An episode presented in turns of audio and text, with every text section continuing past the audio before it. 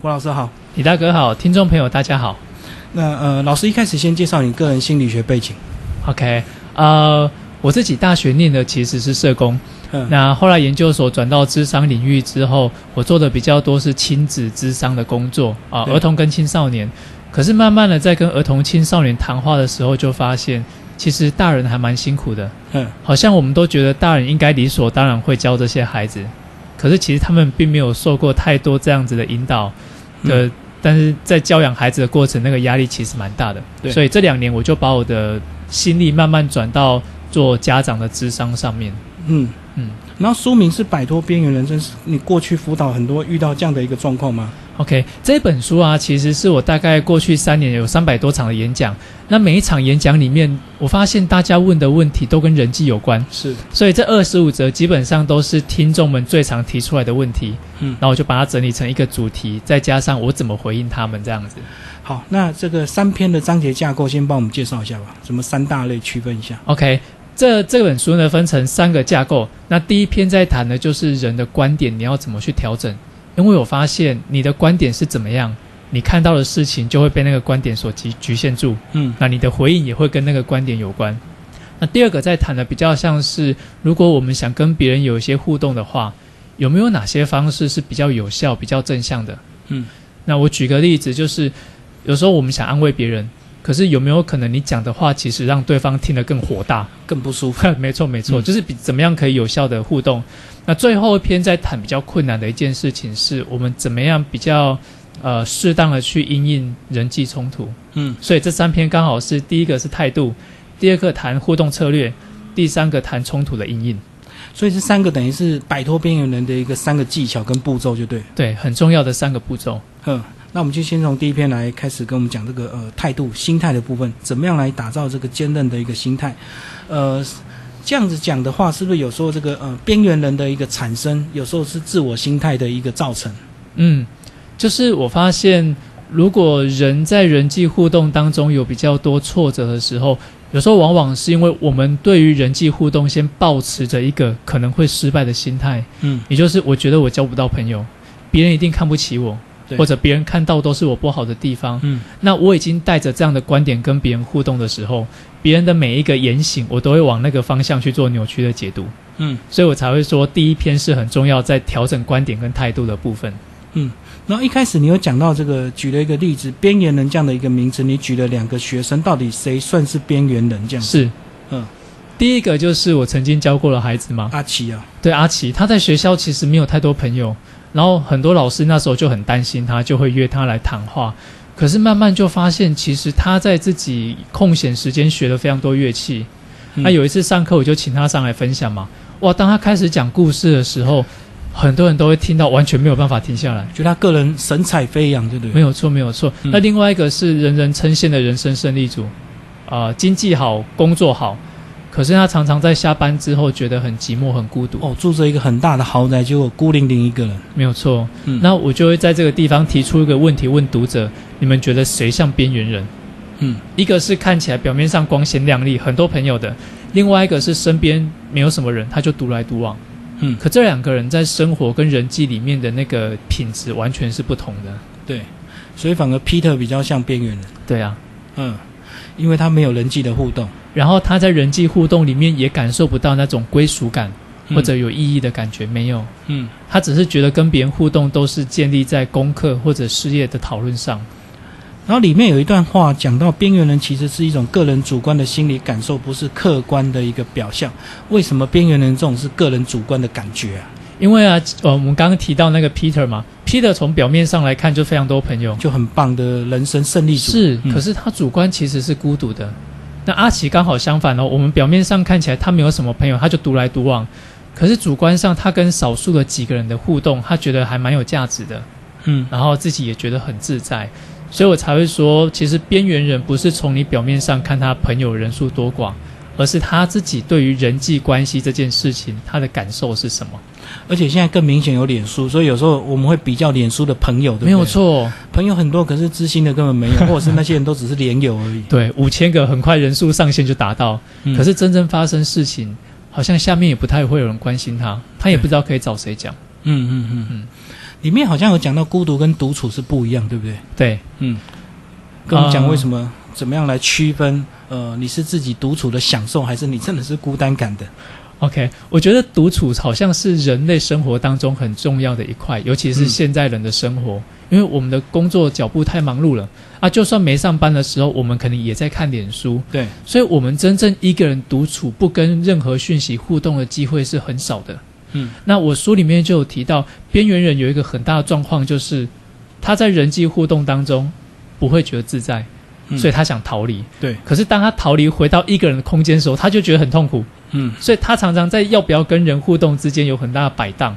嗯，那我不知道李大哥你在生活当中会不会有一个时间空间是你自己一个人整理着你的设备，你觉得很很开心？对，我们享受那种独处的感觉。对，，没有错。嗯就像我在家，我可能就会拿起扫把开始扫扫扫，嗯而那十几二十分钟之内，我不会觉得寂寞，啊，我也不会想说我非得要做些什么，嗯，那个就是享受一个人独处的空间。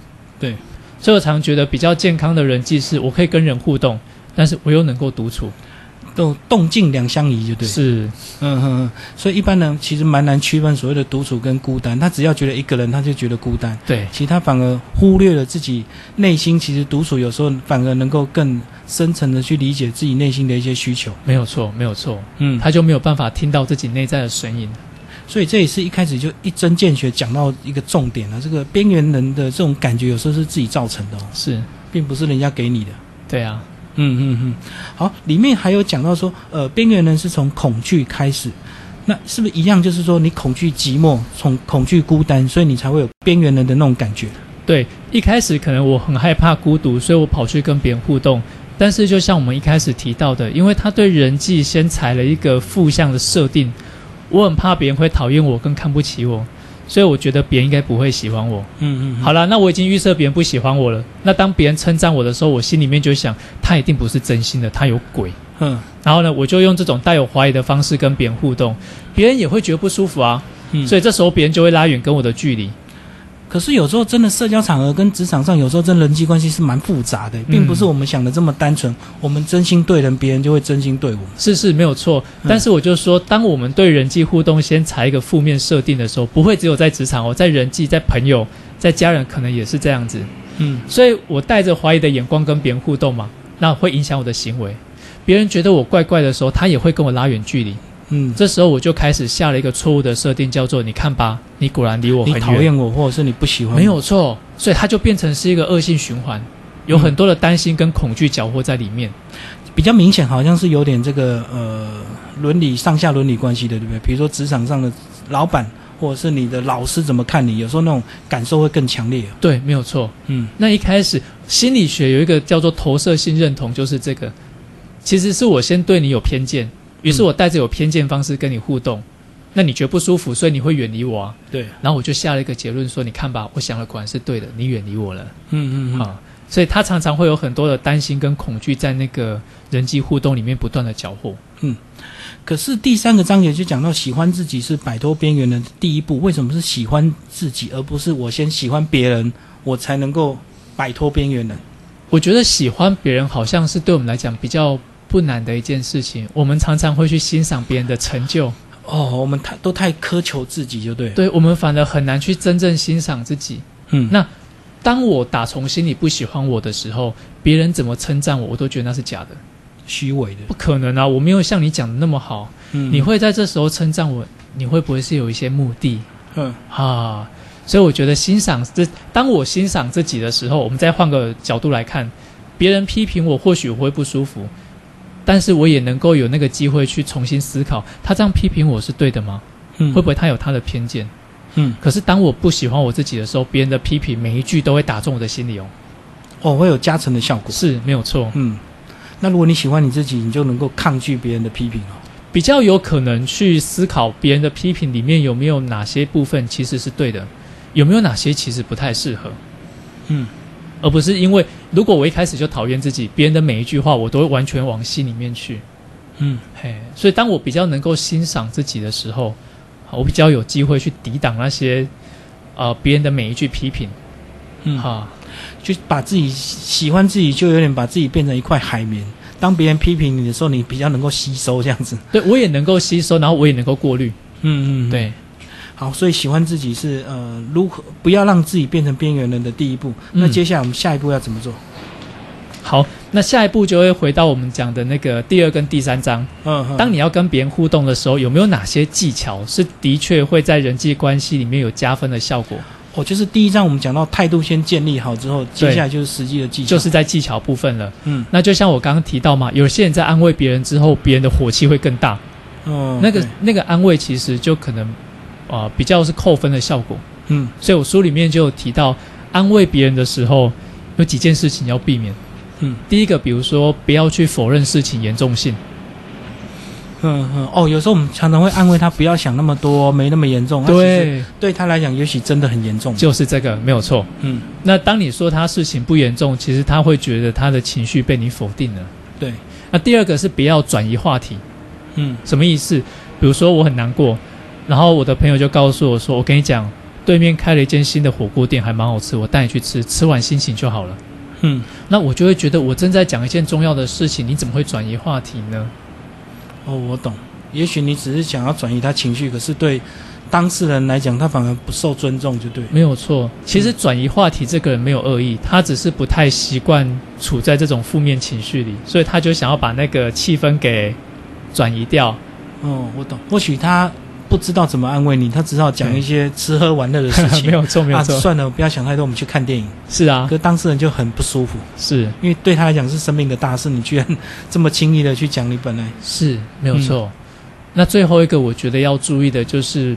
不要表现出一副自己全然了解的样子啊！我跟你讲啊，这个失恋哈，我都经历过，这没有什么。哦，这个长辈最常犯这样的错，我呃，我吃过的盐比你吃过的米还要多。对，或走过的桥比你走过的路还要多。对，，嗯，其实同一件事情对每一个人的感受都不同啊。所以当你说你全然了解的时候，对方可能心里面会觉得很不很不开心。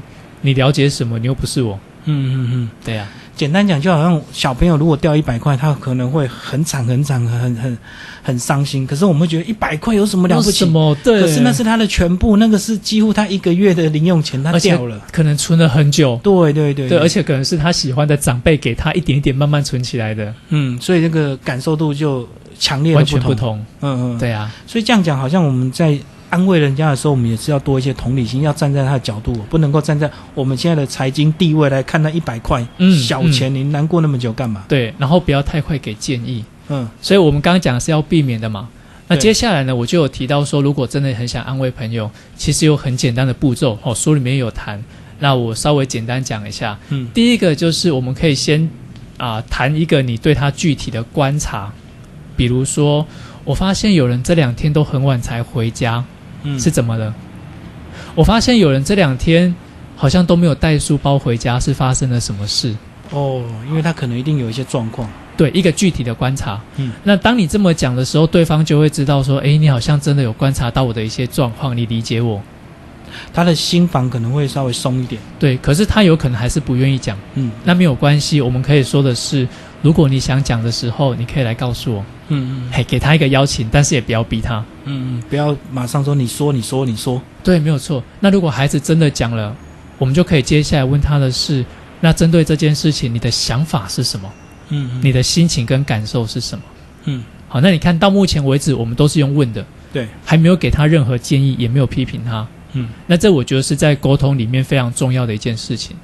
有些时候我们都会太急着给建议，告诉别人该怎么做，但是说真的，那些方法说不定对方都做过。嗯嗯，你应该要骂同学啊，你应该要出手反击啊。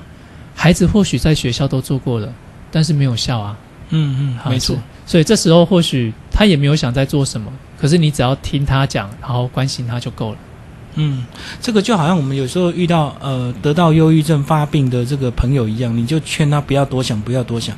他就是会想啊，可他现在就是会想啊，所以我们讲的这个有建议跟没建议，根本就是没有用。没有错。嗯而且他会觉得说，你一直叫我讲，一直叫我讲，你是不是觉得我做的还不够好，我讲的还不够多？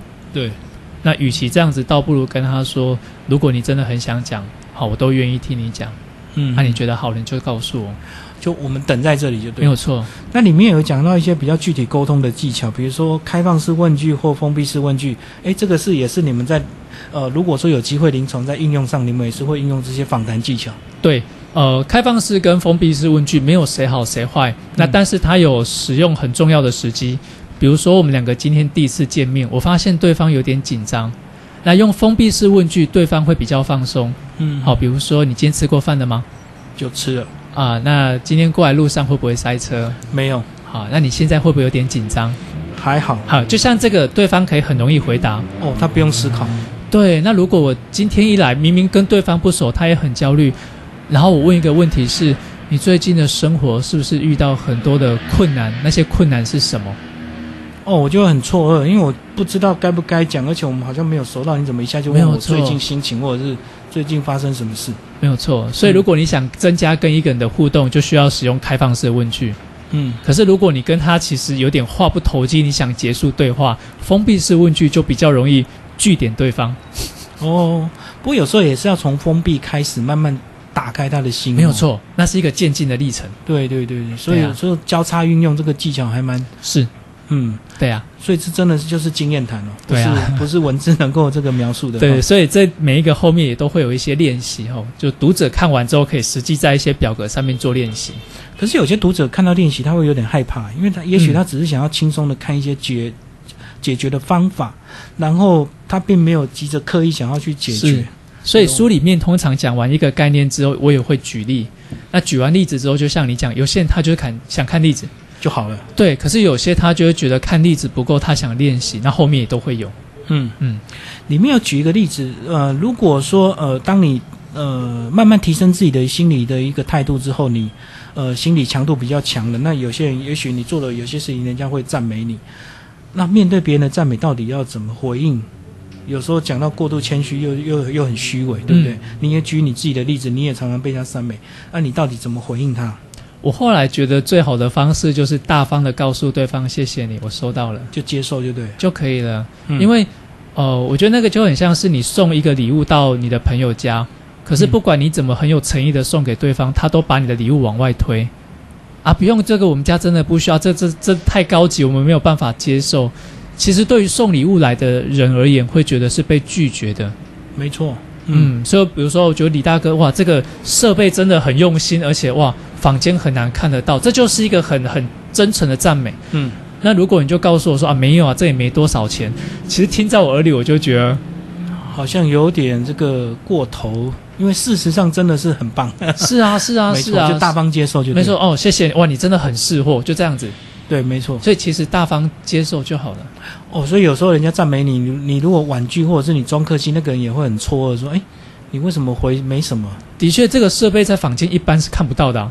嗯所以哦，谢谢你，真的很识货，我这东西真的还蛮好的。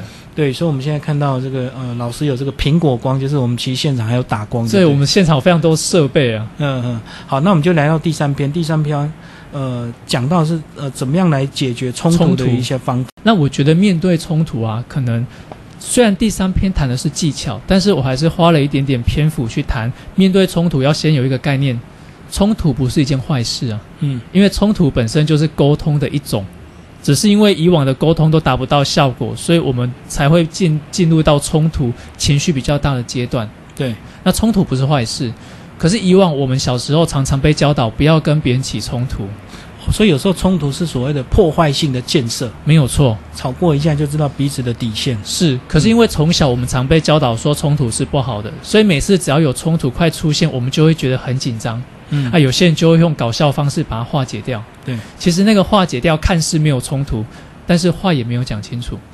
有可能会延续，对不对？没有错延到下一次的引爆点这样。是，所以我觉得面对冲突，除了学技巧之外，要先提醒自己，那是一个沟通的机会。嗯那冲突是用来沟通，而不是用来攻击对方的。